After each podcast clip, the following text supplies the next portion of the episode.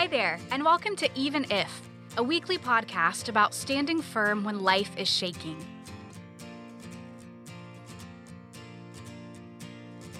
I'm your host, Kelly Strife. Strife rhymes with wife. And together, we're finding the courage to approach uncertain and unwanted seasons of life through a posture of faith that stands firm and declares, even if he doesn't, he is still good. We have broken all of our holiday decorating rules around here this year. I have always been a Christmas after Thanksgiving girl. We celebrate Thanksgiving on Thursday, and then usually I help my parents put their tree up on Friday, and then on Saturday, I start decorating my house. And we start with a real live tree, no artificial trees, a real live tree. And the lights have to be woven throughout the entire tree from the inside out, not just wrapped around the outside, because I want it to look like it's glowing. Peter has learned the light technique. And Peter and I have a tradition where we collect Christmas ornaments from every place we travel. So, decorating the tree comes with memories and stories and reminders as we pull out each of these ornaments and hang them up and remember where we've been. I'm not a cozy minimalist, as the Nester would say, when it comes to decorating. I am a maximalist, and I love filling our house with trees. We had four live ones last year, and nativities, and unexpected decorations where you'd least expect them. But with the exception of this year, I don't start until after Thanksgiving. Thanksgiving marks the beginning of the holiday season. But here's the thing about seasons some people have been decorating for weeks now. Others will keep their decorations up until Valentine's Day. We don't all celebrate in the same way at the same time, even when we're experiencing the same holiday. And if you're carrying grief into these holidays, you might not be ready to celebrate at all. Your season of loss doesn't magically end because we flipped a date on the calendar. It doesn't magically stop because Target decided to put out their holiday decorations in the front of the store. Just because everyone else is feeling the joy doesn't mean your circumstance changes. And the holidays can be some of the hardest days for those of us who are grieving because we feel torn between the ache of what we're missing and the perpetual merriness of the season, and we don't always know how to handle both. In my experience, when you're carrying intense grief, the holidays can produce anxiety more than anticipation.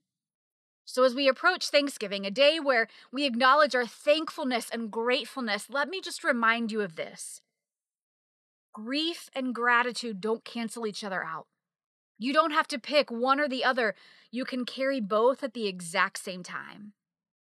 Last year, I was so nervous going into Thanksgiving because I was afraid we were going to have to go around the table and share the things we were grateful for. And I just wasn't sure I could make the words come. And it wasn't because I wasn't grateful. In many ways, I'm more grateful for what I have now than I ever have been before because I know how fragile it is. But verbalizing your gratefulness feels like you're betraying the person you've lost. It feels wrong to express our gratitude for what we have when most of us would trade anything on that list to get back the person we've lost. So it's hard to express how we feel without acknowledging the gaping hole that remains. On the other hand, no amount of leaves on the thankful tree is going to erase the pain you carry.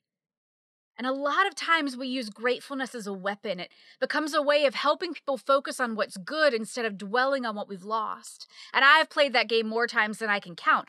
Quick, tell me five things you're thankful for. That was a common phrase I've pulled out when someone needed a perspective shift or when I needed a perspective shift.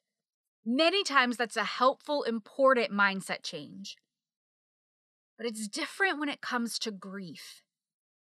Grief isn't an entitled way of living, it's not a negative outlook or self focused attitude. Grief is a spiritually, mentally, emotionally, and physically appropriate response to pain and loss. It's not a disease to be healed. It's not a perspective to be shifted. And it's not a problem to be fixed. So, gratitude isn't the antidote to heal our grief, no matter how many things we're grateful for. Your grief is allowed to exist wholly and incurable, without shame or explanation. It simply is what it is. and it follows you wherever you go, yes, even to the Thanksgiving table. But after everything you've lost, after everything you've surrendered in the middle of your pain and suffering, gratitude can still burst forth, unexpected, sometimes quiet, and usually fierce. And while it doesn't take your pain away, it does provide context for the overwhelming ache you feel. And there's room for both at the exact same time. So, for those of us approaching this season with a mixture of anxiety and anticipation and hope, or for those of us who are just really sad this year, a blessing for your Thanksgiving and the holidays to come. For when the world seems to have moved on without us and our legs can't keep up anymore. For when the season on the calendar feels so different than the temperature of our broken hearts and lives. For when we hold sadness and joy, ache and anticipation, gratitude and grief, would you hear the whisper of our hearts, O God? Even here we give thanks. When the words won't come and the tears won't stop, even still we give thanks. With heavy sighs and wounded spirits, even so we give thanks.